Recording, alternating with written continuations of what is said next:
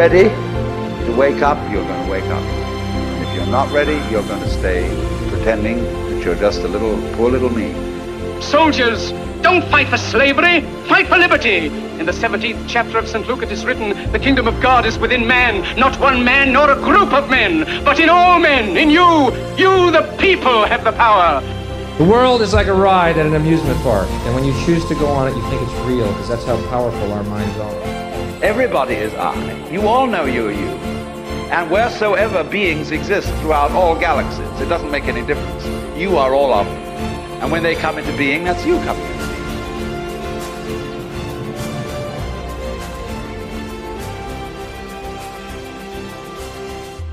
Hey, what is up, everyone? This week on the Send podcast, we bring to you another episode of Observing Our Thoughts. And as mentioned in last week's podcast intro, I mentioned how Chris was going to break down and go into why he's decided to take a step back from the podcast. It's not the end of the podcast, I will still be doing it, but Chris has decided to take a step back. In this beginning of this Observing Our Thoughts, Chris breaks down and tells you why he decided to take a step back. I mean, me and Chris have been doing this podcast for about three years together now. I can remember in the early days when we started on just a little Windows computer. We had no microphone, we just used a tiny, we just used the inbuilt microphone that was on the laptop. And then we eventually upgraded and we bought a, a £20 microphone. It did the job for a while, and we actually realised for the first three or four episodes that we never even plugged it in properly, which was quite funny. But then eventually we got better at, at understanding the equipment. We bought better microphones, and then from there we went in, in person. And now where we're at now, where we where where we're also doing in-person podcasts, traveling all over the place, and also video videoing all the conversations as well. And now I've just also upgraded the podcast with some more cameras, and that's all it's about is part of the evolution.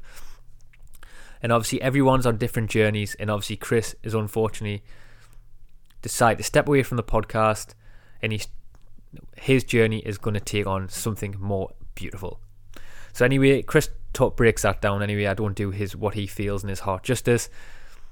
Hopefully, in the future, we're going to try our best to continue doing some of these observing our thoughts. So from time to time, you may see Chris feature in a couple of these episodes. We're not sure if we're going to put them in these. Epi- going to put them on the normal feed, or we're just going to put them in the patrons. I mean, you get back to us. Let us know. See how you feel. Do you want to see the observing our thoughts still in the normal feed, or would you prefer them to go in just the Patreon page?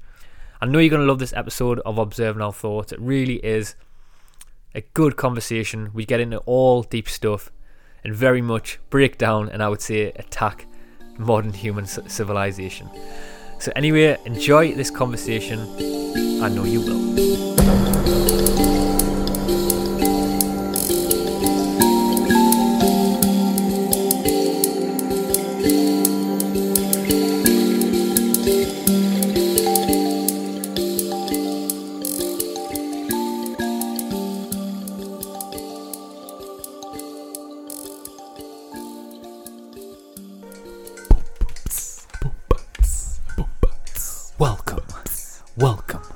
Welcome to the Ascend Podcast. Welcome.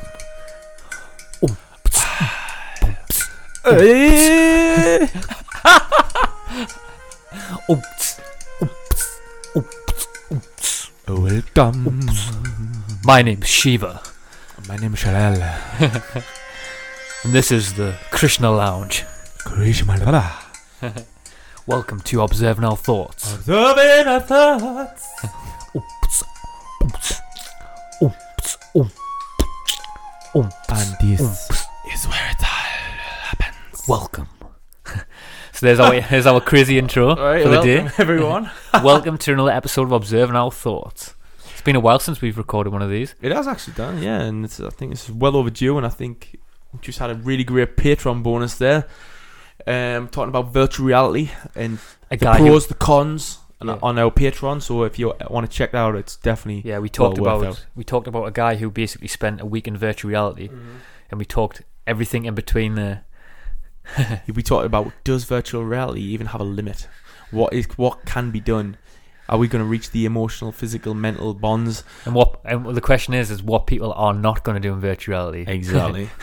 How are we going to translate that over from this reality to that reality? Man, you've got to check that out. Definitely worth a listen. So let's dive straight in because as well we wanted to address this uh, this thing about how I mentioned this on actually mentioned it on the on the intro as well how we're going to do this as well just to prepare people for it. So we're going to Yeah, no so basically you wanted to go into and speak a bit about how, why you're taking a bit of a unfortunately taking a a back step away from the podcast. Yeah, yeah. Um, it's it's weird to say like in one word or a sentence of like why why you'd want to leave something so prestigious and like what you've done with your life, and there's never ever any clear answer to what to give, and that's what's what I want to get across here. But there's just different pulls in life, and there's different experiences in life you need to take and you know understand, and and it's never you never just like leaving something because you're always taking it with you wherever you go, and there's always going to be the podcaster in us. There's always going to be like the enjoyment of this, and there's always going to be the great memories. And that's not like I'm never going to like you know, stop. just leaving it all behind. yeah, really. you can never. I can never do that. To be honest, that would be a completely different conversation with the one I'm just about to give you. In the future as well, just to t- touch on as well, we're going to try and like we're doing observing our thoughts now. Mm-hmm. in the future. We were undecided whether we were gonna gonna keep trying to do these observing thoughts and put them on the main feed, or we're gonna put them in the Patreon group. Yeah. So we're, either, we're undecided yet anyway, but we're gonna try and get together as much as we can. Still. But either way, we're still going to be putting something like this out. And we're still going to be. I'm still going to be putting out the content on our Facebook page, which you need to get onto that. It's amazing. And on our Patreon page, I'm going to be putting a lot more content on. I'm still going to be doing the show notes. We're still going to be interacting. Me and Dan, we're definitely going to hit more on these up. And so, me giving you this is also, is not me like not doing the podcast or anything, but the fact that when Dan said I am taking a step back is yes, I am going to take a step back. There's there's something I've been trying to figure out, and it's in my head. And I mean, I've been trying to try and understand this balance, right? And I've came across when I was um, I'm writing a book, by the way, and I came across different philosophy fields of philosophy, and that's where the basically the premise of the book is. And one of the philosophies I'm understanding is Taoism. And in Taoism, the main center point of Taoism is a term called Wu Wei, and it's a Chinese term in the heart of philosophy, and it was written by Lao Tzu.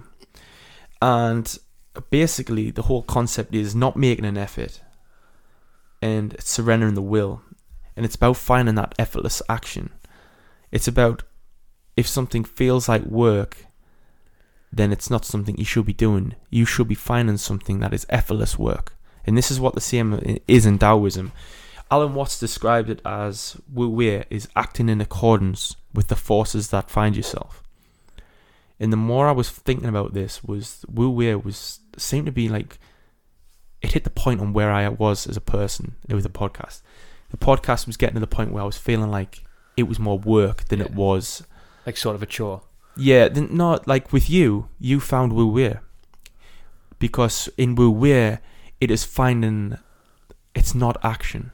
It's just you. It's just this, it's a part of you. Like sort of effortless flow of just energy, just sort of exactly. That's exactly what it is, Dan. Eff- effortless flow, and it's going with the current. And whereas with me, sometimes there was too much tension. There was a pull, pull of this tension. And in Wu Wei, you had to describe the fact of like when this tension's there, there is a point where you have to power through the tension. But if that tension remains, then you need to get to a point where you decide in your mind. you need to get to a point, and that's where I'm coming to. I've came to this point. Um, yeah, I need to come to this point where I need to find that effortless, effortless flow, and I found that while writing the book. Actually, I found that effortless flow where I'm, I'm sitting there, I'm writing maybe two to three hours, and I just feel like, wow, feel like so connected. Whereas with the podcast, after like, I don't know if it was like a longevity thing, or maybe after three years, you feel like at the point you think there's too much here, or there's too much tension for me. But I think I lost my Wu Wei, and Wu Wei basically means the art of no action, and it felt like I was given so much action to to the podcast where I felt like at the point I didn't even feel like I was doing anything, and it, but yet my mind was always there. Yeah. So there was always this pull, this this power, this um, real tension, and I couldn't separate myself from it. And it's and until I really started studying Wu Wei, I mean, I thought the only way you can really find that effortless flow is to take a step back, disconnect from all the forms of tension, and find out where you can actually go to. Where will be that effortless flow? And I think you found that with the podcast. It doesn't feel like work for you. Yeah, it doesn't. nah, it doesn't. But doesn't there, feel there, like there that. has definitely been points though throughout the, this podcast journey where it has felt like that certain times where you, you do have to, like you said, you have to push through that.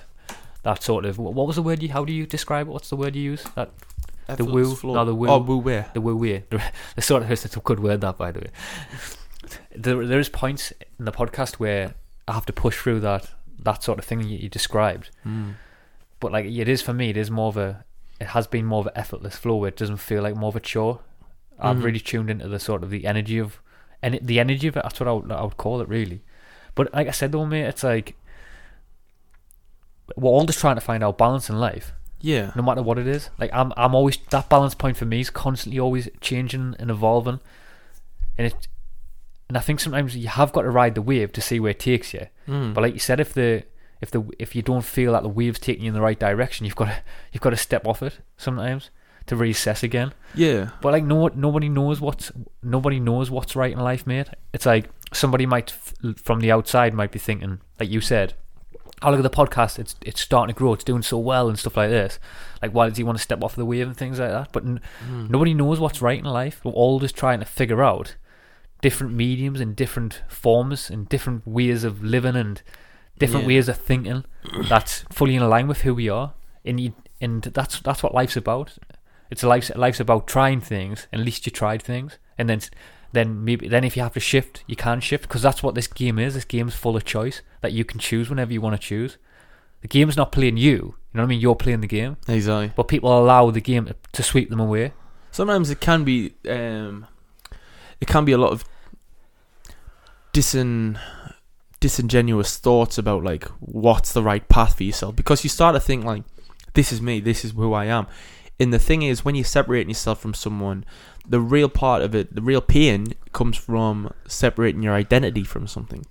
Because whereas for a long time I actually thought like, yeah, I'm the podcaster, I'm a podcaster, and for a while you live that uh, existence, and you feel like, how how does someone describe you? And you think, oh well, I am a podcaster, I, I go and talk to people, but eventually you come to the fact that you're thinking, that's not me at all. I'm not pigeonholing myself into that aspect of thinking, yeah, I'm that, I'm that type of person. That's me. It's whereas that's that's not me. There is so much more to me which I want to explore and I need to explore. And the first the first part of it, like honestly, when leaving this, it was like brought us great pain. It brought us great suffering because me it was my whole identity really. And you Mm. think like you you're losing your future, you're losing your past, and you're losing the present. You think, jeez Louise, man, what, what else am I gonna lose here if I stop doing this? And all of a sudden, you start to get the aspect of like, am I am I a failure? That comes into play. It like comes into your head, and that, that'll come to a lot of people's head because there's a lot of people who's been on on a, a path in life, and you think, is this path for me? And um, it could be, it could be so. It could be your path. It could be you need to just pursue it. You could be, you could find that Wu Wei. You could find that effortless flow, and you need to, and you need to chase that like mythical high in your head because it will bring you some form of enlightenment, and it will, you will push on and you will achieve your dreams. But there is comes a time when, in a lot of people, people podcasts, a lot of knowledge, they don't talk about stepping back. They don't. They only talk about pushing forward, pushing beyond, even pushing beyond resistance. Not listening to resistance, pushing beyond it. Powerful point that. Yeah, um, a lot of it is the aspect of trying to just step back to find out who you truly are, and you can't really truly figure out who you are without doing something. And I'm glad I've done the podcast. I'm glad it is. It's made me who I am today, and it'll make me who I am in the future. And it's never going to be something that leaves us, like I said. But the aspect of it wasn't me. It wasn't who I am as a person, but it's something that I loved and I'll always cherish and fondly and care for. I'll always, like I'll share everything what I need to share, and I love it, man. I absolutely love the fact of it. But I know deep down it wasn't me as a person. And that's Yeah. that's probably a, one of the deep insights that I've tried to. I've been more real there than I have to myself, to be honest. Like when I go through this in my own head, I'm probably more real there than I am in my own head. So basically, just if you are going through something similar, just sit down and talk about with someone who you can trust, you can generally like respond well to, and uh, who'll listen. Because, and eventually you'll say something which rec- which clicks in your mind. You think, "Wow, shit, man, that was exactly what I need to hear." Yeah, I love that. I don't think any no more to be said on that. I think that's that's powerful, by the way.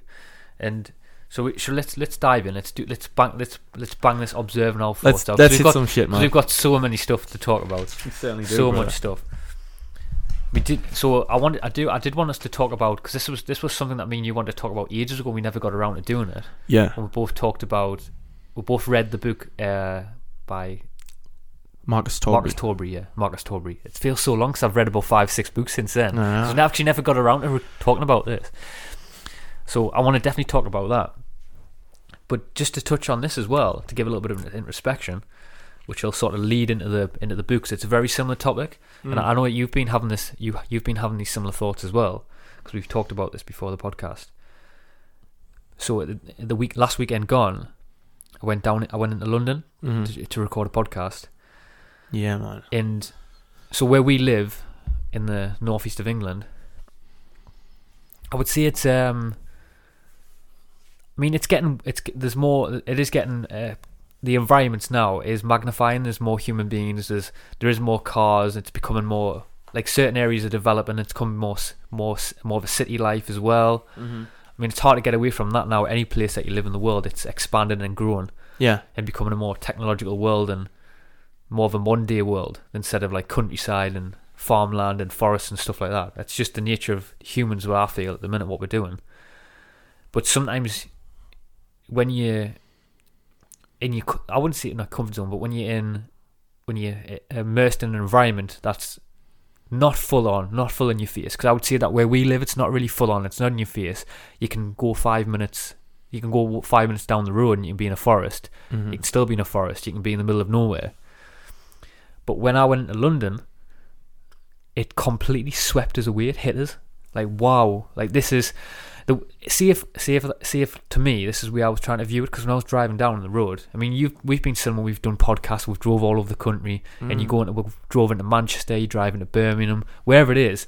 We've both said this. Like I mean, it was we did a podcast a while ago where it was three o'clock in the morning. We're stuck in traffic in the centre of Birmingham. That, That is insane. That That, is was absolutely insane. crazy. That was insane. But this isn't just happening in the UK. Obviously, when I've been to different countries around the world, especially big town centres, this is the case. There's, there's traffic and there's just the amount of people and the amount of Mm. uh, sort of disruption disruption that we're causing all over the place on the planet is unbelievable at the minute. Doesn't feel human. it's clear. it? It's clear to see it. I mean, people say it's natural to what humans do, Mhm. but there's a part of me that I just think, is is this who we are? Is this really who we are? Because when I was driving down to London, I was so I was sitting in traffic to go and do a podcast. There was other people going to work, all sitting in their cars, stopping every two seconds in a traffic jam, moving a couple of yards every couple of seconds. As people, other people were driving past London, you have when you drive down the street in London, when you're going towards London, there's loads of sort of on one side of the road, on the left hand side of the road, on the right hand side of the road, there's loads of office blocks. So you can Mm. just see people, other human beings, just typing away, tick, tick, tick, tick, tick, tick, tick, on the keyboards. And it's just like, is this is this our existence? Is this who we are? Are we just this thing that that gets to a point where we create loads of we create a civilization, we create these jobs for people to work. Everyone just spends all this time at the at the thing that the, the thing that should be doing. We're mm-hmm. driving our cars, sit in a box, to go in another box, to come home to sit in another box, to repeat that every single day.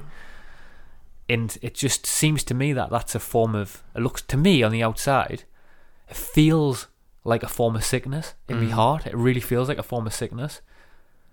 That whole sense what we're doing. I mean, even if you look at the, we've said this before, but if you look at, if you were to look at the human population, the human world, the things that we're doing, we're like a fungus. We're like a, a sick fungus. And, and me, like, I'm not just saying it's just not, I'm not just using London as an example because I know people love London, but it's just not for me. But it Mhm. just feels like all the buildings, all the cars, all the networks, like all the roads. That feels like it's if that was a cancer, that would be the heart of the cancer that spreads out, Mm. and all the town, all the busy towns around the world are that. Why do you think it is that case? Why do you think it is the more there is more people there that it will bring more of a disconnect. Why is it more people will bring more disconnect? I'm not too sure, but there is. You do definitely feel it. I mean, Mhm. I've used this analogy in the podcast last time. If you go in the mountains, everyone, the further you get, the higher up you get in the hills and the mountains, everyone speaks to you. Yeah, we got But that. the in, further uh, you get in the city, in the lakes day. everyone just has their head down and rushes around. Maybe, maybe it's just a complete different lifestyle. I had this when I, I was walking outside. This was in between doing a podcast. I wanted to just sort of go and stretch my legs because I'd been driving a long time, and I wanted to just have like embrace the city of London. I wanted to walk around and take the environment in. Yeah. And as I was walking around, I felt like people were looking at us because I don't know if they were, but I felt because it felt like I was walking a lot slower than a, a city person should have been.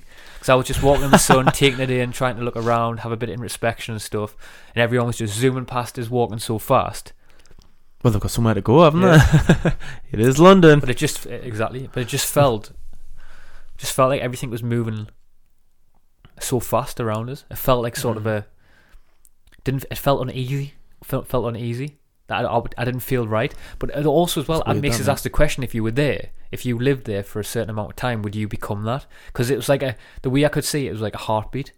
So you know when have you heard heard the analogy of when a mother and a child, when a, a, new, a mother has a newborn baby, hmm and the newborn baby's mother and the heart, the, the two hearts sync together Yeah, yeah. rhythm. Have you ever heard about and they're that? beating at the same time. yeah, time. they're beating at the same time. hmm It felt like that. If would you become that? Would you become the if you were immersed in It's that? like one organism, really, isn't it? if you were immersed in the city of London and you took that walk every single day, what I took there, would you then merge into that heartbeat of them? And Yeah, you would. And walking I faster. 100% believe you would merge into that. Um, just as, exactly the same as if you take someone out of London and you put them into, say, the, the Lake District for, and whoever done, whoever doesn't know who the Lake District is, that's um, an aspect of Britain. It's a place in Britain where it's absolutely beautiful. It's um, really picturesque, very scenic.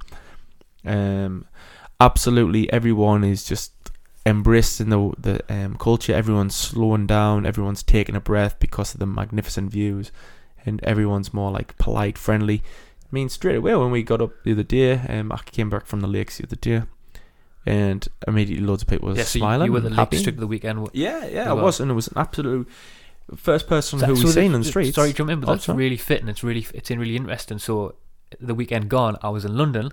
The weekend gone, you were at the Lake District. Mhm. and it's it's going to be it's going to be interesting that perspective of you coming back from the Lake District, me coming back from a busy town, busy town. So it's just interesting that. Yeah, very interesting, mate. It's very interesting. It's and it's very puts a lot into perspective when you when you come into two big cultures. I mean, London's big culture, but you've also got aspect of that when you're out in nature. Nature's a, its own big culture, and where we come from, an aspect of nature, we were born into that nature. We were born into communities which only has sixty to one hundred and fifty people. Anything more was dangerous to the tribe. Anything less was dangerous to the tribe they found a balance between 60 to 150 people, which is basically a nice communal village, what we have now. Anything large, like I said, is dangerous. So that's why people in people in big societies like London prescribe it all dangerous. Whereas when you're in like a small knit village in like say the Lake District, people are very warm and people are very friendly, because people feel safe. People feel connected to nature. They feel like they're at the right part of like where they should be in their life and whereas people in London there's always that disconnect of where you should be I should be here I, no, I shouldn't be on a tr- I shouldn't be in this like commute this commute to work this commute to like the all these different aspects of places.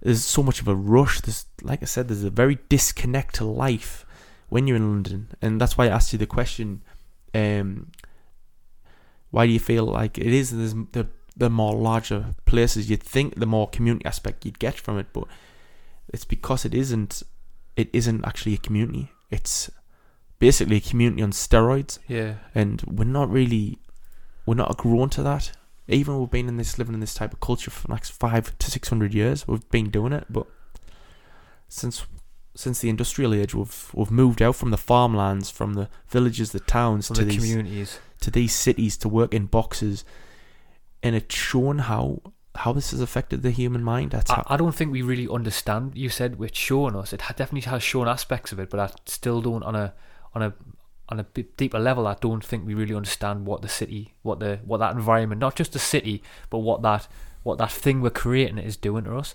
Because even when I was driving back, I mean, I'm not immersed in that all the time. I I, I prefer somebody is who is more in more of a nature environment Mm. where it's more quiet and stuff like that. I really do love that.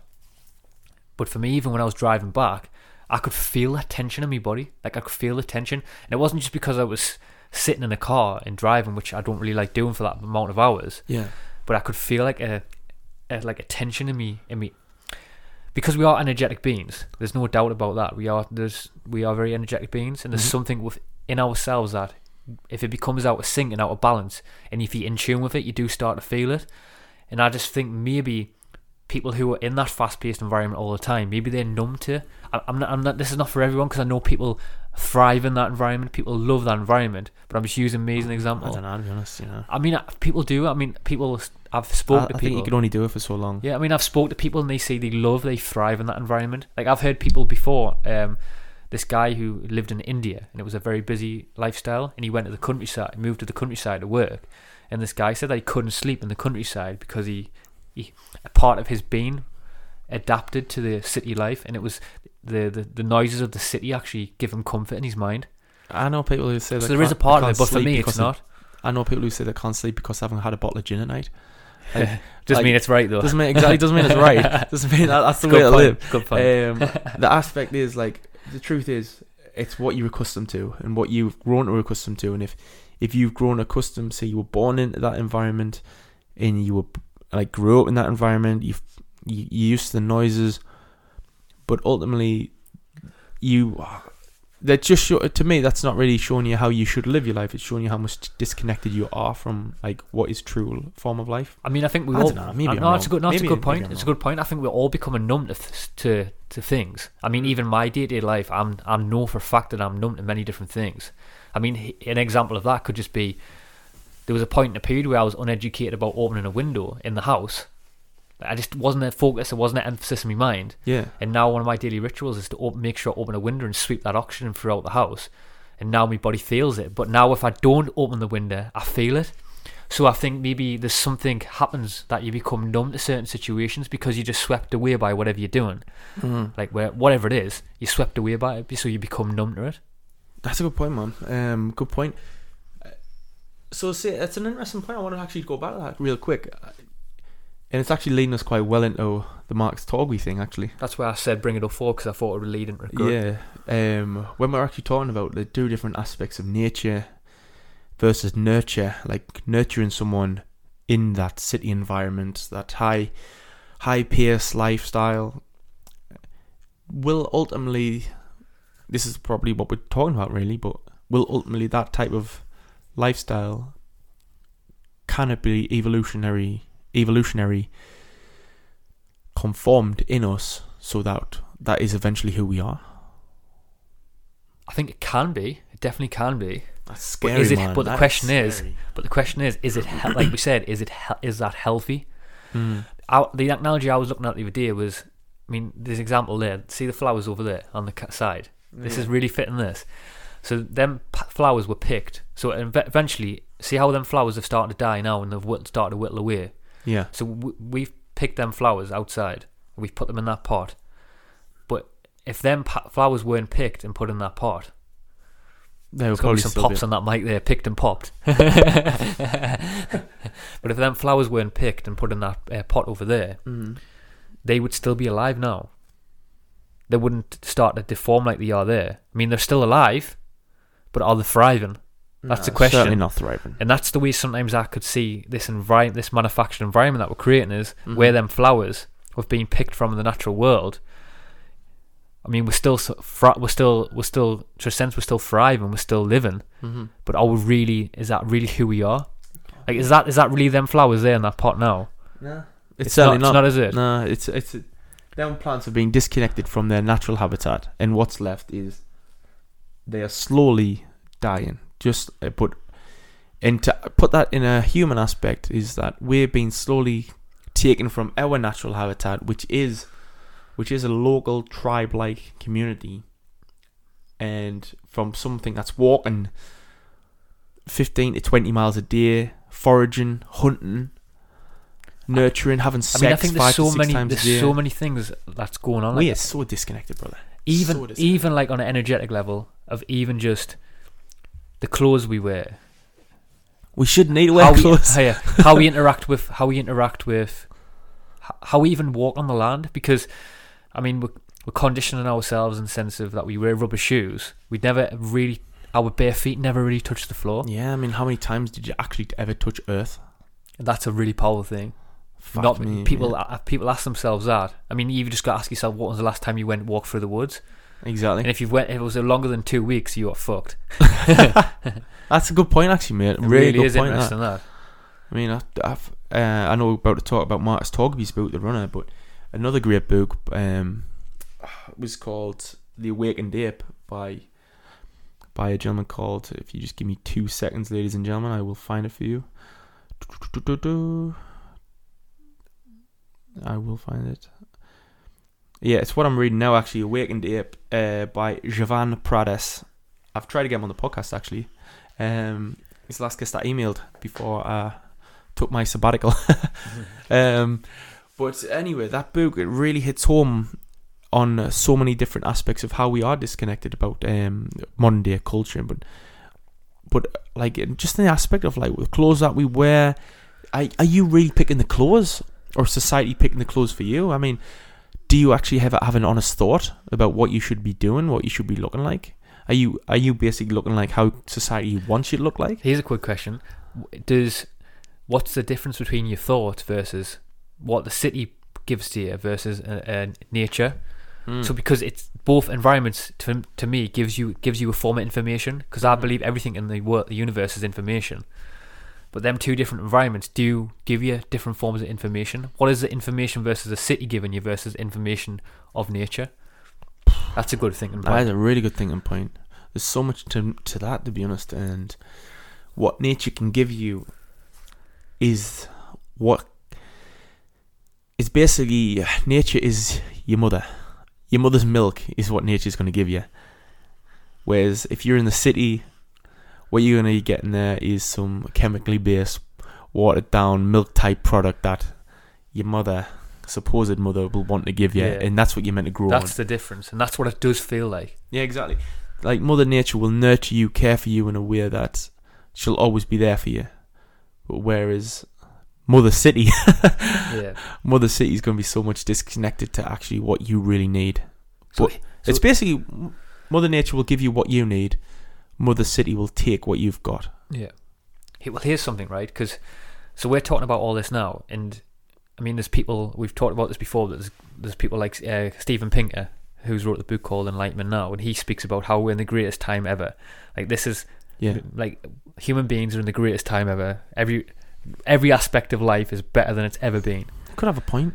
But then when you look around with this kind of conversation we've just had there, it doesn't feel like that. Like when you, like I said, when I drive into a city, it doesn't feel like that. I look at, I look at, I look at that, I look at the the reality of what's meant to be the greatest time ever, Mm-hmm. and it just doesn't. I don't get a sense. I don't get a sense like that. I mean, it was um, The only way I can sorry to interrupt, I really want to answer say that about this to be honest, but um the only way I can really see what he's going on about is because when you're saying like you've been to London, you've been to the big city, you've seen all the driving and that, and I can see the point is when he's saying like you're living the greatest time ever. Yes, like uh, the aspect of like financially safety, but and forget about all that is because the knowing that we've got these huge cities here which gives us more of an appreciation when we're going to somewhere like the lakes. I can see that, and I think, hell yeah, man, this is absolutely beautiful. I'm not taking any of this for granted. I am here in the present moment, and thankfully, I've got the big cities there that makes me appreciate this. So maybe, come to think of it, I'm not taking this for granted. I'm. It's not me. It's not. you're not ungrateful. yeah, I'm definitely not ungrateful. It's an absolute beautiful part of like what it should be, and I'm appreciative and more with the knowing of the bad here as well. Yeah. And that's Yeah, maybe when you as well. maybe as well when you and I'm aware of this that maybe when you're immersed in something, you can't really view yourself in it mm-hmm. because all the things around you, you feel maybe, and this goes for both ways. You can see the bad things and you can think it's the worst time ever, but you can also see all the good things and think it's the best time ever. Yeah, So definitely. it, so it maybe is hard for when you're immersed in it to see it, because like we said before, if you look back at it, if we look back at the tribes, we think, oh, that was the best time ever. Maybe they were thinking, oh, this is the worst time ever. Before us is much better. it could be true though, couldn't it? could be well true, man. It could be well true. Um, jeez, I'd love to know if like these deep tribes, you know, they have the introspective thoughts. Man, I'm going. That tribe had it way better than what we did. Yeah. oh man. Look at them Egyptians over there. Look at them they're building all the pyramids and shit. God, look at them. Who do they think they are? They're like a cancer on the planet. Look at them. They're the worst part of human civilization. While we're we're just sitting on our sitting on our um our little logs in the woods No, with no clothes on. look at them with the clothes. Who do they think they are? Look at them assholes. um, no, when you look at back in history and that, you see, uh, and you see like tribes, you see Vikings, you see great Roman warriors, you see Greek warriors, the great marvel of the Egyptians, of the the Aztecs, the the, the fierce ferocity, uh, the fierce, um, ferocious like lifestyle that the Mongolians had. We get this whole like aspect now, whereas we're not great warriors. We're not great hunters. We're not even great farmers. We we're not we're not even great foragers. We don't even like picking our own food anymore, man. Like we're the only part in time where we we're basically completely void of everything what our great ancestors have ever taught us. And people, you know what? Society thought this. This was the aspect of it all. They've designed this whole I used to know the names, to be honest, of the great pe- of the people who designed this whole modern civilization, and I, I'll look them back up.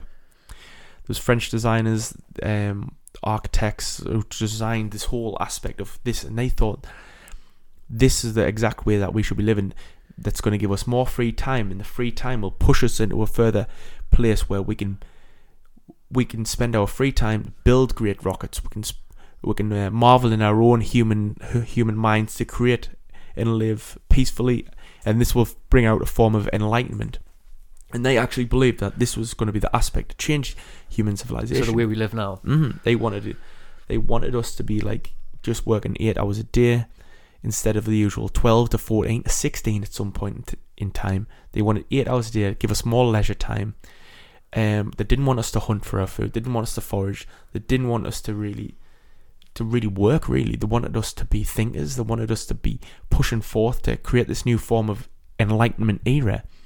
But what's happened is we've become too comfort. We've become part of comfort, and this comfort is being the disconnect, which instead of leading to a form of enlightenment, it's leading to a form of suffering.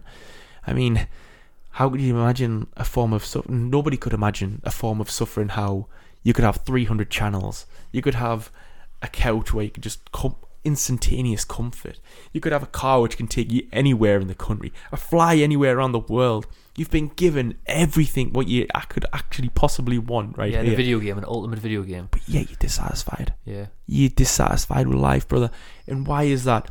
It's because of the comfort is the enemy, and nobody ever thought it was. Yeah. Everyone thought if we had more free time, it would bring enlightenment. I think as well though also what I know is and what I feel in my heart is to, to have all them things that that look so amazing, Mm. that feel so amazing, which they are and I'm so grateful for them. Like you said, you can fly to anywhere in the country. To have all them things, you know in your heart your heart you've got to give something away to get have that. Mm. And to me that's the biggest thing, it's time. You've got to Mm. give away all your time to get that. Time doing something else to pay for that to do all them things. That's what I feel. Mhm. There's I a, think a lot of people feel that. I completely agree. I think there's a whole. And then them things don't look, actually look that good when you start thinking about how much time you have to give away to get them luxuries and have them luxuries. what people, um, what the great architects of this modern civilization have have failed to recognize is the fact that that we are humans are born on one simple thing: simplicity. We're a simple breed of creature, just like every other creature. We have our basic needs, and if we do them correctly to our own purpose, we hunt our own food, forage our own food, go and get our own water. This is what makes us happy. That's what they've Do completely void of from. Do you think we're, we're like we said before about how we're we've as human beings we're always heading down this road. We're heading towards something else. We're always evolving into something. Whatever we always evolve into something new. If you look back in time, we're always humans are always technologically building new things and becoming Mm. something else. Have you ever questioned the, the sense of are we actually playing with something we don't understand? Hundred percent, hundred percent agree. Uh, I think we, we are playing with something we don't understand. Like I was saying before about these architects building this huge modern civilization, they didn't understand what they were com- competing against. They didn't know the human psyche. They didn't know how we're gonna really evolve into this natural habitat, which, which to be honest is not natural at all. We're not naturally built to be in a square room, in our square microphones, watching our square boxes and on our square TVs. We're through going through our square doors. We're not used to this. We live in a circle world, and that's what we completely did. We should be building circle houses, but yet we don't. We're Yeah. actually completely disingenuous to what we should be living. We really are. It's funny because we can we can get a sense of what we're becoming. Like if you look around at the world, you can see that we are going to be a civilization in the future that is gonna it's gonna build spaceships and it's going to travel to different planets, and people are going to be able to people people are probably going to be able to go to, to different planets around around the world and go out go on holiday, go for a week's holiday, take a week off, take a week's vacation, and go to another planet. Mm. We can feel that. We can feel what we are becoming. Like we said, before, we talked about on the the Patreon bonus that we just did. We talked about virtual reality, about bec- how virtual reality is going to be The new in, world. indistinguishable. What's the word? Indistinguishable from this reality that we're in now. Become the new world. Mm. But it do, you do get a sense of though, what are we giving ourselves away to do that? I mean, if you just look around the world now, look at all the insects, all the Mhm. insects, all the animals, all the trees that are going extinct and getting chopped down. What do we have to sacrifice to get to that? And that doesn't it doesn't Mhm. feel right to me. It just doesn't feel it doesn't sit right in my heart. Yeah, I completely agree. Just look around at the world around you. I mean, in in terms of the, the, the what's the world that we've got? What what is the world that we're really creating? That's what I think we've got to ask ourselves. Exactly, brother. I mean, I've seen a bee for the first time this year, and I didn't really see many last year. But I was thinking, bloody hell, there's a bee. And then immediately, my second thought is, what the hell's going on? Like, why should I be even be shocked that there's a bee there? Why should I be? Sh- why am I still shocked that when I go on a long journey, my car isn't like impre- imprinted with loads of bugs? It's because we're wiping them out at Well, a can- massive race. I can remember uh, even just I think it was three years ago where we went to the Lake District. I think we recorded a podcast on it was an observing our thoughts actually, and it was called from men's nipples to Alan Watts, which is a great name by the way. Yeah, that was it one of was, our old podcasts. If people want to check that out, but we talked we on that drive down. I can remember looking at the the van, my van, in the front of the van had all insects, all dead on it, like like thousands and thousands of insects of driving down. Mm. So th- I mean, if you do drive your car down now, it's very rare that you see insects on the front of the car. Something's definitely shifting. I mean, people say people say that this is what this is just the way the universe works. It does, and it does, it does do that. I yeah, mean, but there is, after millions of years, though. of course. I mean, this what's happening now is it's it's on a it's on a much rapid uh, sort of momentum than it's ever been, in my Mm. opinion. What, what what we understand anyway. But it's definitely it is definitely clear to see that cycles do happen within the universe. I'm I'm I'm at that feeling that things do happen, cycles do happen where species come and go, which they have and they always have. That's what I mean. The dinosaurs supposedly made way for who we are as people. Mhm. What will we make way for for something else? I'm always compl- completely aware of that. Mhm. But you've still got to ask yourself when you're in this now and you are who you are and you've got conscious thought and you can choose and decide, you can still ask yourself the question is is the direction that we're going, is it really is it is it right? Mhm. And it, you just get a feeling that it's not. You just get a real get a real pull in your heart that there's something happening. I mean, you just got to even. There's a, a guy who we had in our podcast, and I think I can't remember who it was now, but he said, no matter what the scientific community and whatever the the world tells you, Mhm. and whatever not information you're getting thrown at you, he said just step outside and use your own in, innate intuition and feel, have a get a sense and feel. Does this feel right? Mhm. Is does the climate is is the climate like this? Is, is should it be this hot right now? Oh, this cool. Eh? Should or should it be this cold? Should you be seeing more insects? Should be hearing more birds in the trees? And that's that's what I think you need to use. You need to use that. Sometimes don't always use your Google. intellect. don't always use your intellect. Use your innate intelligence. Mhm. Use and it's heart. there. It's definitely there. I mean, yeah, you can't separate yourself from millions of years of evolutionary history in your own DNA. You can't do that. You could try. You can separate. You can separate yourself to a point, but deep down, you know the truth, and that'll come to you Yeah. Deep down, brother. So let's should we talk about this book now? Let's talk about this book. Hell yeah! Forty minutes in, we're talking about this book now. a life with Paris Hilton. Let's listen. the Kardashians. Uh, was it? Uh, Why am, insects don't matter. I am Caitlyn or something. Caitlyn Jenner, the truth. I don't know. right. So let's paint a bit of context. Actually, the book is called Markus Torgeby's The Runner. Yeah, Markus Torgeby, The Runner. It's a fantastic book as well. So we both read this book at the exact same time because we both really felt that this was a really interesting book and we could have a good conversation about it. Mm-hmm. So basically, the the book is about a guy who basically runs away from society through sense mm-hmm. and lives in the woods. That's the basic Yeah. gist of it. Yeah, basic. So you wrote some notes about this. I wrote some notes about this. Mm-hmm. There's many points of introspection in this. There's absolutely loads of questions and points, and it's very related to what we just talked about a second ago. Mm. And to start off, one point points that I said is when I was reading this book, I got a sense straight away that this is what I want to do. Yeah, that's a good point. I got a feeling that this is this is actually I could do this. I really could do it. It give you the pull, doesn't it? It It, does. really did. To give go you and just pull. live in the live in nature and just sort of get away from everything. Why? Why did he? Um, that's what I was trying to remember off the top of my head. There. Why did he want to go into nature again? Why did he feel the pull towards uh, going into nature? I'm not sure why. I'm really not sure why. I don't think he. I can't remember if he described that in the book. I'm sure you described it at the beginning. I can't remember. I mean, to be honest, ladies and gentlemen, it's probably been about six to eight months since me and Dan's last read this. But we kept the good notes, and the um, the truth is, a powerful book, man. It, it sticks with you, man. Long, long after you finished, and I think as well it gets to a. I'm sure he's having so much like discomfort with society. Well, I think it just gets to the itch of what we feel now. That it's not. Oh, there was so much pressure on him running.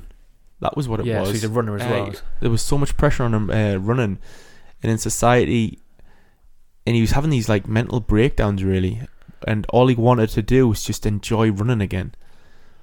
And he he got to the point in his head where he just wanted to run in nature really, and then eventually he just said to himself, "I want to live here. I w- this is m- I want to all I want to do for the rest of my time is is run." Sleep, hunt me on food. He actually became a simple life. That's what he. Yeah. That's what it was. He The was. He was simple- dri- dri- dro- driving towards. This, drove towards a simple life. But we all do feel that though. I felt it in my life. I felt that itch. I mean, I love going into nature, and I've done, I've done uh, wild camping where I've slept in the woods for two nights, and I haven't took my mobile phone, and it feels amazing. Mm. It really does feel amazing. It's uh, it's like the quote where it says though, like because you have them day uh, in the Monday world now, as the Monday human being that we are, you have them days where you just think like, you do have bad days, and then things in your head just go. It's like that song that I always talk about. Where it says sometimes I feel like saying "fuck it," I've had enough, and then so like so you're, yeah, sometimes I've had enough, so I want to just go and run the go and I want to go and live in the woods. I want to go and run in the woods. I run bare feet, all um, sort of just lie amongst the daisies. but then that little voice comes in and just goes. So goes. Sometimes I feel like saying "fuck it," I've had enough. So now you run in the wild, and then your little bitch in your mind just goes. But in the end, I'm like, "Shut up, you coward, and suck it all up." and in the end, I'm just sitting on my couch. it is true though, isn't it? Because I do think we all man. feel that. We do feel that pull. I've, I know that loads of people around us have felt it. Where we just, oh, let's just let's just go and start our own self-sustainable community. Let's just go and live off grid. Let's Mm. try something different. Because people are feeling that. Uh, there's loads of people feeling it. Yeah, there is. There's so many more people connecting to stories like Markus Torgeby's now, and but instead of just creating a community based on, he actually built. He actually was his own community. Yeah, he was. and that's what I wanted to get at. That's one of my main talking points. Really was, and I want to ask you this. You mentioned briefly there about your two nights free without your mobile phone in the in the woods. I, know it's a big difference from what Markus Torgeby's eight years did in the woods. So that's how we. Is that eight years? Eight Did- years, yeah. years, something like that. It was a long time. eight years is and and this is one of the questions I wanted to say ask you was um and you might have a good res- retrospect answer from what you just said there but is isolation a key to finding yourself? I'm not too sure. Oh wow. I'm not too sure. I think I think you can find you, you can find yourself. I think different different environments provide different opportunities Mm. to to to understand different different levels of your core. But for me, I what I thought you were going to ask is what you what what I thought you were going to ask there is what you th- what were you thinking of? Because Oh. when I read that book, one thing that stuck in my head that I related to him is in that book he kept so as he was speaking through it, and it, uh, as he was speaking through the book, he kept speaking upon these things and the thoughts that he was having in his mind when he was just in isolation. He was just sitting and things like that. Mhm. And it was funny because even just the two nights that I've done a few times by myself with no technology, I've had this exact same thing. He said that he thought of uh, food and sex. and they were the exact same two things that go through your mind. Oh, I'm sorry, a third one he said. He said, uh, Water. no, he's not. No, he said food, sex, and uh, the other one was seeing things in the woods. So your mind plays tricks on you. So when you're in the pure darkness at night, like in the daytime, it's your your your energy changes, your mood shifts, and you feel so strong and fierce, and you're not worrying about uh, shadows and and people coming and getting you or whatever it is. Your mind, with the mind plays tricks on you. But I had that same thing when I was in the woods where I could see. I felt like the shadows were people watching us or spirits or What the hell? and I can definitely see in the past why ancient cultures had made up made up these sort of not made them up, sorry, but not in all cases, but in some cases misinterpreted sort of shadows and uh, reflections and for for monsters and creatures and and, sto- and made stories upon them. Mm. Definitely could feel that. Oh man. It's funny though how he, he said that though. That's all he think was thinking of was sex, food, and and uh, spirits. I love it how he conquered his spirits as well. I mean, he was really afraid of the dark actually, Markus Yeah. Torgeby, and uh, the the way he conquered that was was basically from the premise of like of an acceptance, and I think that's a form of all power, all giving your power away to these like say like um, spirits or shadows. I think he called them shadows, but he gave them away by just accepting the fact as they're always going to be there, but I'm always going to be here. So you're gonna have to learn to live with each other. yeah, And he's like, immediately when he sort of had that realization and that acceptance, they had no power over him. And I think that's the case with all aspects of life. I love I love what he one of the points that he in the book. He, sh- he showed to me that he could do it with little skills as well. Like everything, he he mm. was so minimalist with in his approach. Like he really was minimalist. Like he didn't even build it he didn't even build really a, a proper shelter or anything like that. He had just a little sort of like really a very minimal bushcraft shelter. But he but that showed to me that anyone could do it Mm-hmm. because people always think that oh, I need because I'm I'm I'm same as this. Oh, I need to I need to buy a piece of land. I need to have a I need to build this massive log cabin. Because I read another I read another book about this. Another guy who wrote a very similar book, Mm-hmm. but he was more prepared. He built like a log cabin and stuff, and he had tools with him and everything. But Markus Torrey was just like a young kid who didn't have any understanding of building things, didn't have any understanding of bushcraft. He had a thirst for wanting to do something different, Mm. and he just thought he didn't have much money either. So he spent all his last remaining money that he made from his his job. Mm-hmm. He went and bought all the what he thought he needed, like all the supplies he needed. He needed like all the essential food that he needed and stuff like that. Uh, raincoat, and he didn't really have much.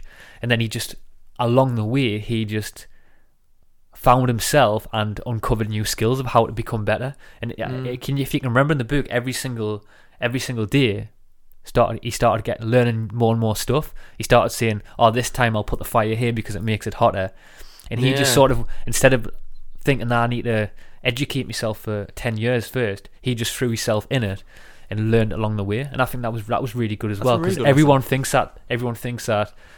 I mean, I'm not saying maybe I am actually. Maybe I'm saying everyone should just go and live in the woods for a couple of nights and and feel what it feels like. I am actually saying that. Yeah, I completely. But there's something about that instead of just overthinking it, because I'm I'm sometimes like that, I overthink things instead of just going and doing it. you should immerse yourself in, it, in everything you do, really. And there's always been a big, um, a big way of life, really. A lot of people like Tim Ferriss just just want you to immerse yourself in the um, in whatever project you're doing, and then just find yourself from there, and eventually adapt, adapt, adapt, adapt, adapt, Yeah. and you will get to the point of where you want to be. And there's no there's no greater adaptation than throwing yourself in the wild, because I've I've, I've done this for myself where I have threw myself in the wild, and even the art of making a fire, people from the outside think that's so easy, like that's so easy, but try doing it without a lighter. Exactly, man. and then feel feel what that feels like when you have to sleep outside in nature with no no food because you can't cook your food and also no fire to keep you warm and that straight away shows you straight away and you then the next I tell you the next day you will not make the same mistake and the third day you won't make the same mistake There's something beautiful. about- he, he he went through that as well where he was doing he made massive mistakes Mm. and he lost his food because he didn't protect it properly because animals came for it yeah, there's and he learned so much so f- he learned so much so fast there's a big sense of pride and accomplishment though that comes with it, and I think that's again that's what's missing in this society is is the lack of accomplishment, the lack of pride in who you are and what you're doing as a person. Yeah, I loved as well. Like what because I've got some honestly, I've got so many points here and they're really great introspection. Go through them, brother. But when he said um, one of the- one of the one, ones he talked about, he's constantly referring to that the little pleasures were his best things, little subtleties. So he said that when he was in the city, he never really noticed them little subtleties. But when and this was one thing maybe the solitude taught taught him, and it, it's taught me as well when I've been in the woods, is that when you're sitting with yourself, and he was describing this when you're sitting with yourself and you're just analysing the little subtleties which you wouldn't normally notice actually becomes much bigger things Mm. and they were much bigger, much more part of his uh, reality. And they started them little, from then from them little subtleties were actually shaping his thoughts and his patterns. And then within that, he got a lot of gra- had a lot of gratitude for everything around him. Like I even remember him once where he was, there was a whole paragraph in that book where he was just describing a sound that a, I think it was like a woodpecker was making in the tree or something like that, or some Mhm. bird was making in the tree. In a whole paragraph, that's definitely been a big thought process for him, where he's been thinking, really analysing the Trying to fill out the boot, yeah, yeah. yeah, trying to fill the book. You've got to really when you live in the woods, haven't you? that's true, by the way.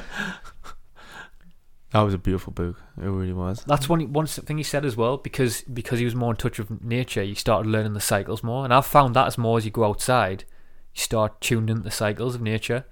Because when you're in a, an environment where you don't like, we live in an environment now where we don't, you don't. I mean, ask yourself the question: When was the last time that we even looked at the stars? When was every anyone even looked at the stars? Mm. because you you have this isolated experience where you have windows, you have doors, you shut your doors, you shut your curtains at night and stuff like that. But he was immersing himself underneath the stars, so he was starting to becoming more in tune with the cycles because he had to as well because he had to prepare his firewood for for a certain time period because he never prepared his firewood he would die because he had to be aware of when the when the seasons were changing so he could actually have more firewood prepared Yeah, times and dates when um, sorry, not even dates. Uh, he was separating himself from dates really, but he was he, his time was the seasons. The seasons told him the time really. Um, when he was in, I thought the biggest introspection he got was how he, how, how much he understood of um winter.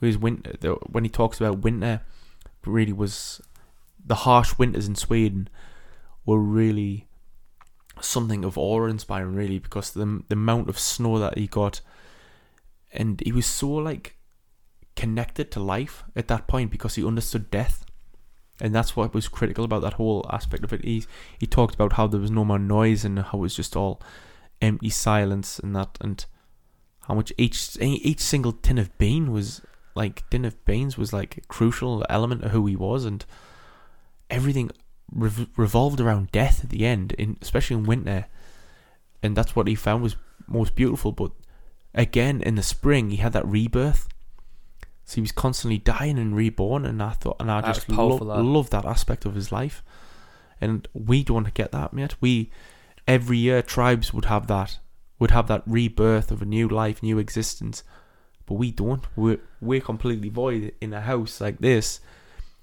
um, we can see outside it's snowing, but you don't get the, you don't feel that cold. It's even you don't see something- you don't see in the winter. powerful point. It's even something that I felt about is the the seasonality because he was starting to grow. I think he was growing. He was. He was growing his own food. Like subtly, he was starting to grow, trying to grow his own food and, and stuff like that. And Mm. Yeah. he was he was learning about what wild foods he could eat and things like that. And uh, but we, but the seasonality aspect of our lives. hmm So uh, food's just on ha- on hand all the time. So you can you can get bananas all year round. You can get blueberries all year round because these foods are being imported in from all over the place. Mm-hmm. Not only that, we're disconnected from what's really happening there, But is there something about that, our evolution, that we shouldn't be eating bananas all year round, like a seasonality? Mm-hmm. Because there were certain foods that he wasn't eating all year round. Like yeah, he was stocking up things like on rice and things like that, which are which you can store all year round. Yeah. But the foods that he couldn't store all year round and which wouldn't last, he wasn't eating them. So there's something, maybe there's something about that what we've got convenience to that actually make not only, yeah, makes us weaker, makes us weaker. Disconnects us from nature, definitely 100%. He said as well, which I liked about what he said. Um, he said time goes much slower Nah, yeah, because he did, wasn't aye. really focusing on where he had to rush to or anything like that. If he had a job, he said that the he had the time and the time just time just went so sl- slow. I love it how he appreciates showers as well. Yeah, that was cool. No, but yeah, um, he said he would go like months or three months without even uh, washing himself. And it's an aspect of this in the book, um, The Awakened Ape, where he, where he was in a nightclub and he was going through the same transition as Markus Torgeby. And he didn't like wash himself right, and he was just living in his all natural oils. He didn't smell, but he, he was still washing, bathing, but not like using any shower gel or anything like that. Anyways, when he was um, in a nightclub, the book, the author of The Awakened Ape, um, he says this gorgeous woman came up to him, and um, his friend was like really good looking, and so immediately she had her eye on him. But as soon as she smelt um, him, she was all over him, and she was like, "I thought you liked my friend," and he was like, "Does that smell around you? He doesn't smell of anything, whereas you smell of of life. You smell of, of character. you smell It's of weird that. Aye, it's it's the natural essence of being a man um, and a woman. When when you're not um, taking out all the natural oils, your natural chemicals, and you're just basically enheightening them, you really get the um, sense of being a man or a woman, or that's a true aspect of like you. You're not you're taking away so much. You know, we what from what we're adding From who we are. to who we are. We're taking away so much, and that's what's brilliant about books like The Runner and The Awakened Ape is that it puts you into perspective of what are you doing wrong in life, and and then you're like just sitting around in your com- in your comfy couch and you're looking at your door and you and your hobs and your window and you think, fuck me, I'm so disconnected. I'm so disconnected right now. I was look uh, midpoint that he said when you were talking about the, the the oils and the scents because he was more he was just living a more natural lifestyle. He was, he actually smelled differently. I forgot about that. It's Mm, funny because you know when you have a the first thing I thought of is you know when you have like a newborn child Mm-hmm. and you have you have you smelled the smell of a newborn child. It's it's a really addictive smell. It's like if you have a child, I could smell a child all day. Have you ever smelled that smell? No, no, no. a newborn baby smell has a very distinctive smell about it and it's just like how you described it there how that woman was describing how Natural. he how he was and it's funny because i've felt this upon myself so for the last i think it's for the last four or five years now i've went through a period where i've never used shampoo i've never used body lotion very very rarely have i exposed my body to any sense of unnatural chemicals or like i've never worn any aftershave anything like that Mm. even the toothpaste that I use is, is chemical free. It's it's got no add- additives in or anything. No fluoride. It's all natural Mhm. ingredients. And I've tried to, and the food that I eat, as you know, is I'm very different. I haven't exposed myself to any hidden toxins. Mhm. The only thing that I have exposed myself to is the nat- is there's many things going on in the natural world that we are affected by, like electronic, electronically, chemicals from plastics and chemicals from the atmosphere and st- you know what I mean, stuff like that. There's so many things that we have to been destructive on. Mhm. But to my best, to, to currently to my best of where I'm at, I haven't exposed myself to that. Mhm. And people around me have said that that I have a natural smell. Oh, that's good, actually, man. So it's that's why I want to come around to that. It's really funny. So there is something to that. good point there, brother. Yeah, Really good point. there is something to that. And what was the one one I was going to say as well? Um, oh yeah, this was one when he said this was a really massive point where because his grandma. Can you remember when his grandma got him a job? So his grandma Is it got in him a library or something. a care home. It was. Care home, that's it. So his grandma got him a job in a uh, care home, and he actually so he started working because he wanted to get some more money so he could buy some more supplies. Because his His his yeah, only whole, need to work a month or his whole didn't he? deal was that he tr- he was trying to see how long he could work, f- f- how less he could work for, and how long he could prolong that money for. So see if he worked for one month, he said he could he didn't have to work for like two years because he could make that money last all that way, which is really in great in respect on that as well. By the way, Mhm. of how you can live your own life better. Because I, I did that for mine as well. How can you make a certain amount of money last much longer?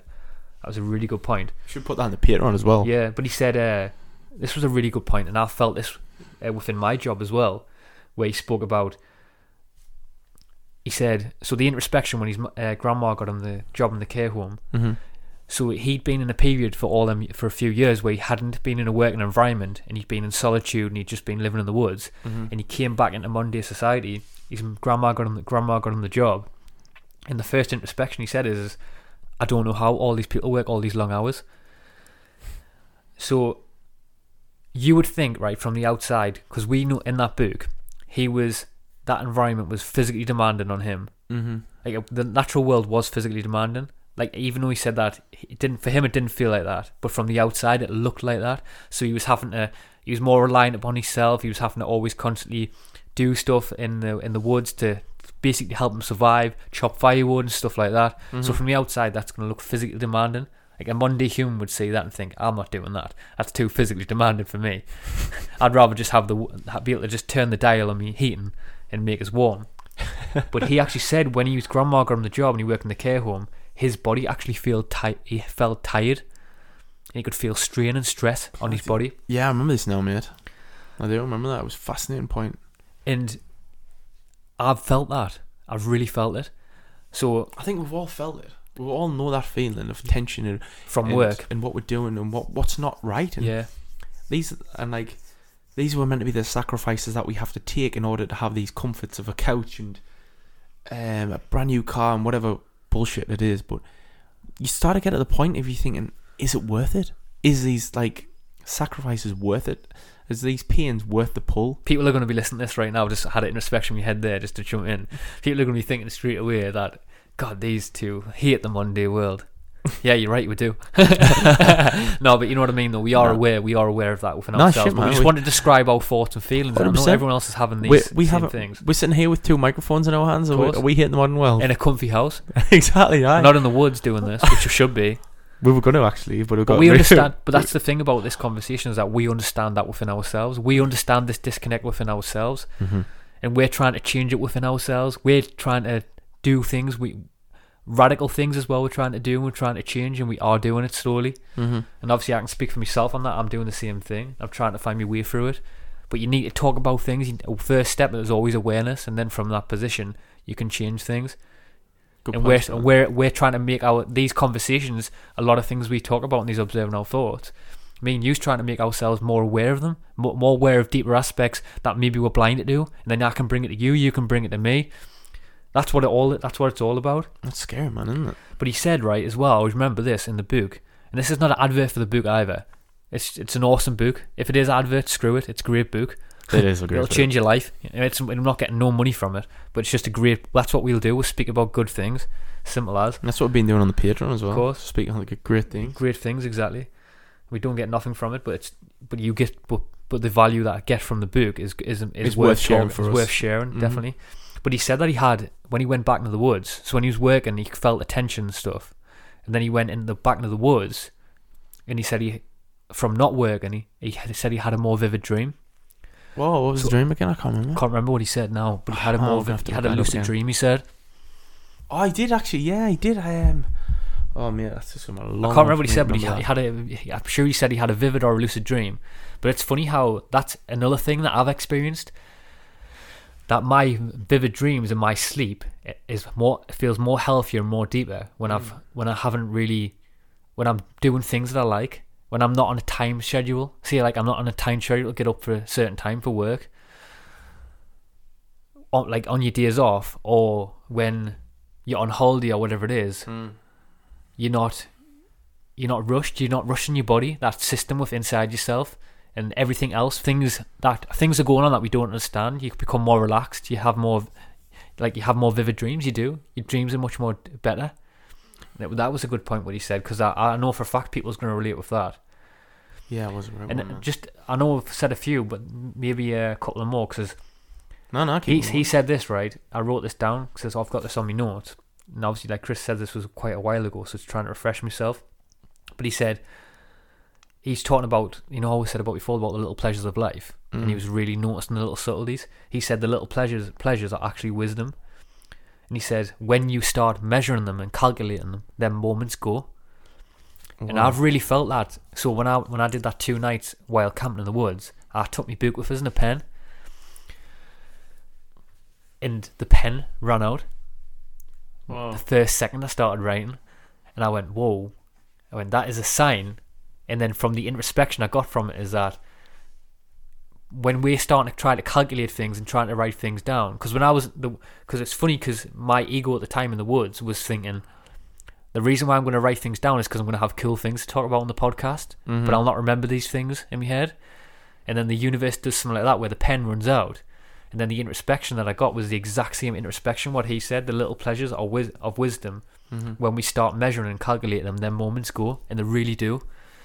And That's that, that can go for everything in life. If you start trying to put too much emphasis and trying to control everything, just like we this conversation gets around to, Yeah. human beings are trying to control something, the uncontrollable, the natural world. We're trying to control it and make sure that we're in control. That's when you can lose touch with what what re- what it really is. What's what this this experience is really getting at. That's, yeah. That was a powerful point we said there, and this was this was probably, and yeah, yeah this is this was actually this was a bit of inspection I wrote down. I put the active taken. This was a introspection I had in my head, and when I got back, I wrote it down. Mm. But it said the active taking notes and recorded, and recording, bounded, bounded me, in language-based consciousness. Holy shit, man. That's a powerful point. That was a really really. powerful.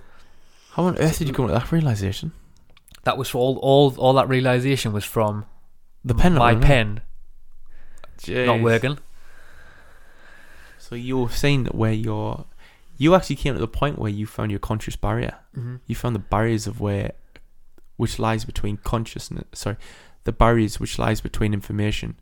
And that information was you trying to understand it, trying to put it out there, and it was basically nature's aspect of saying, "I am, I am beyond that of, of knowledge. I am beyond that of wisdom. I am." I'm something else completely. I'm I'm the I'm the metamorphosis of your consciousness, really. Yeah. And just what, just one more point as well, and then we'll wrap it up. But uh, another point. And go bowling. Can you can you? yeah, we're gonna go bowling in the Monday world.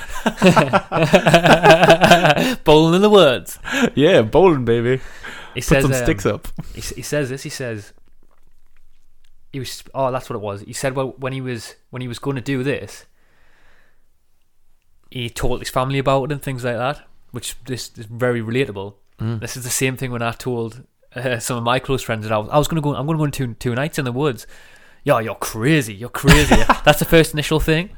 But he did the, in that book. He spoke about the same thing about where he told his fa- friends and family and his grandmother he was going to go and do this in the woods, and they said he was crazy because they were saying, "Oh, he said that he's he obviously could, it's too cold outside. It's too dangerous. How are you going to eat and stuff like that?"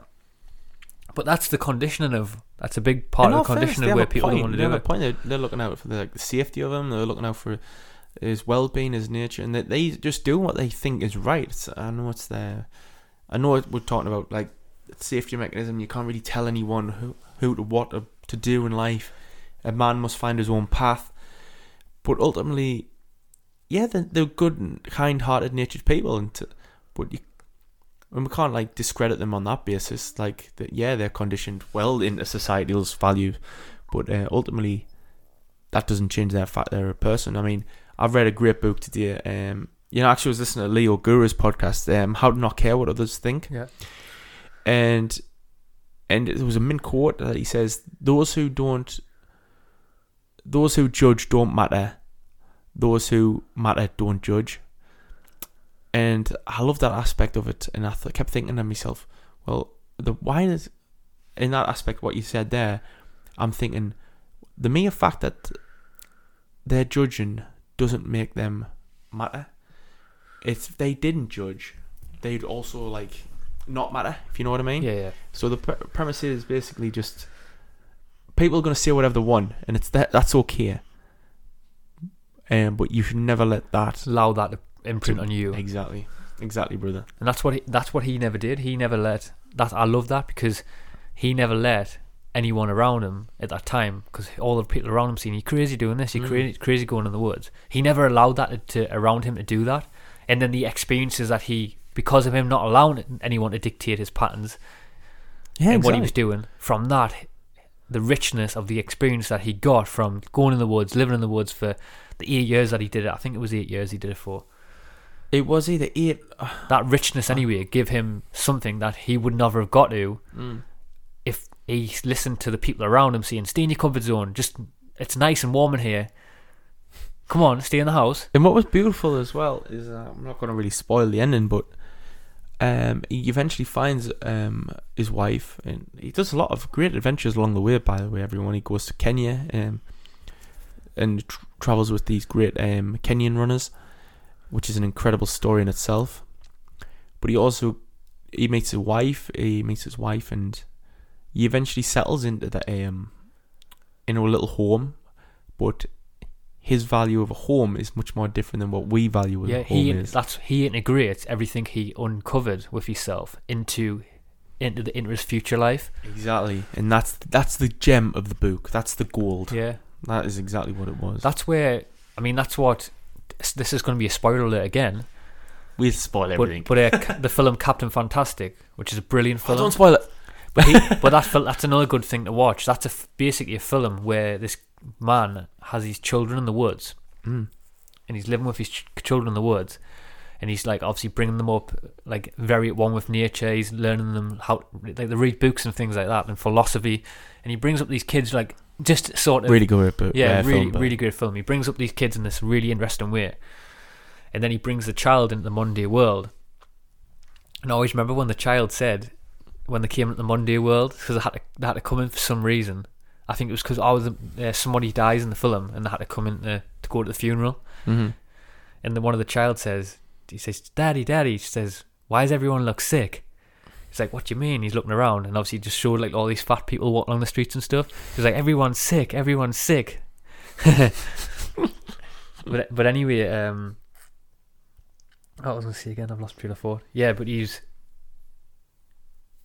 But in that film as well, that highlighted the fact that to in because the tricky question is is can you live like that all the time in this Mm. day world? And that's the tricky question. Can you do it? Can you live it live like that all the time? Especially when you've got children as well. Can you live like that all the time? Yeah. And what that film highlighted to me in the book, Markus Torgeby as well highlighted that you not to the extremes, but you can find balance within it. yeah, exactly. You can find balance within the Monday world, and they they did that. They still grew all their own foods. Mhm. They still lived a way out the way of nowhere. The kids still had the ability to to meet other friends who were in the Monday world, go to Mm. school and things like that. But there's medium grounds which you can find to live a more sustainable life. Mhm. And I, I- maybe I think that's what is a society what we're missing because when we nobody's really taking that step back and looking back and thinking, yes, mm. we do we have to always go to the supermarket. This this is in my own life. This is what I'm feeling is. Can I start growing my own food? Can I live a more sustainable life that doesn't always promote the things that I hate so much? Yeah, exactly. And just take a little step back in, in every little pr- every process that I'm doing in my life, and you, everyone you, do the same as this is take a step back, reassess. Do I really need to do this, or can I just can I choose one aspect in my life and try and make it more sustainable, Mm. or make it more in line with nature? I love that, brother. I love that, and it's, probably a great it's way. hard because we're all trying to figure it out. Everyone's trying to figure it out. Hundred percent. Um, and what I've what I've tried to figure out is is that balance. It does exist, but all these great books and that all these great books like Markus Torgeby's The Runner, um, The Awakened Ape, and Captain Fantastic. They're all showing you these great introspective of like of how you could live your life. But ultimately, they're not telling you to do that. They're not telling you to like we, let's go into the woods, live in the woods for eight years, live in the woods for ten years, go and find a tribe. Like they're not telling you all this. They're telling you to find some peace and balance in your own life. You, do you have to go to the supermarket every single day? Do you have to eat shit food? Can you can you actually just go out for a run in nature, walk in nature? Can you actually just breathe the air in, man? Just it's little things like these. That's all the book's trying to teach you, and that's what's gold about them, man. I think that's a good point to Yeah. wrap it up. Yeah, leave it there. Boom, boom, boom. Yeah, boom, boom, boom, everyone. Peace and love. Time to kick Dan's ass and bowling. Thanks so much for listening to that podcast there of Observing Our Thoughts. Really was a killer episode, in my opinion. And you definitely, I mean, we all have days where you do want to attack the system, and that was definitely one of them by me and Chris. We definitely, and we don't have all days are not all like that where we just want to blast the system and vent our anger towards it. But sometimes when you do look around and you see certain things, it is sometimes good to have a little purge toward it, towards it and I'm sure you all understand. So anyway, I hope you got some enjoyment out of that. If you want to support the podcast, you can do that through our Patreon page. It really is the best way to support the podcast and help me to keep doing what I'm doing. Also have a one-off donation option as well, which a few people have helped out and supported through that. So anyway, it would really mean a lot if you could help us, help the podcast out, and allow me to keep doing what I'm doing. So anyway, in the future, I have some really great podcasts coming up. I have David Icke coming on, Graham Hancock. I also did a great podcast the other night with a guy from Manchester who is living and traveling around the world with completely no money, which is really interesting. And I also did another very interesting podcast with a lady who is starting a new political movement. Not just any political movement, a political movement that completely underpins the current political system and she's completely trying to tear it down. So she's and she's a very fascinating lady. And many other podcasts coming up as well. So look out for all of them. We love you all and have a great day wherever you are in the world. And don't forget to smile. Peace and love, people. Oh, and just before I go, I forgot to mention as well, I'm going to play out this podcast as always, as I always do on these Observing Our Thoughts, with a song by actually uh, he's a guy who doesn't live far from where I'm currently located in the northeast of England. This is a, a very amazing upcoming artist who is very doing is who I'm sure you will all start hearing on the radio if he slips through the net because he's a very interesting guy, somebody who is talking about some very powerful topics but doing it in a way that really catches on to the mainstream. So anyway, and, and I think you will tell by this song as well. So anyway, enjoy this song by Sam Fender and it is called Pound Shop Kardashians. Yes, I know, what a song. So, anyway, enjoy this song by Sam Fender, Pound Shop Kardashians. Peace out.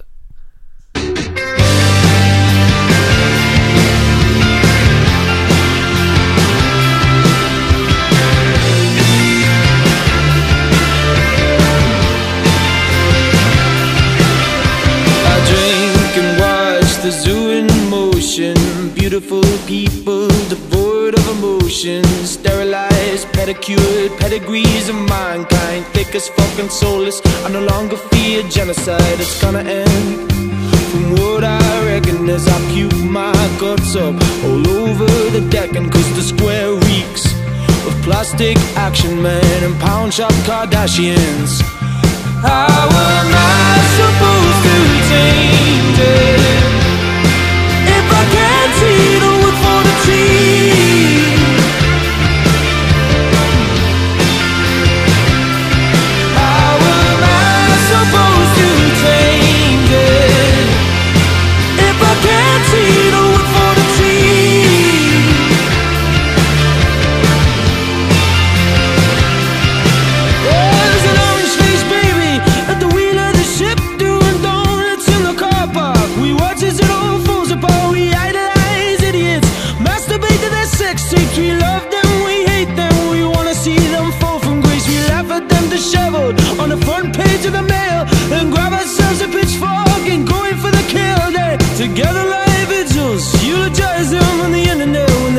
themselves when they couldn't take it no more. How am I supposed to change it if I can't see?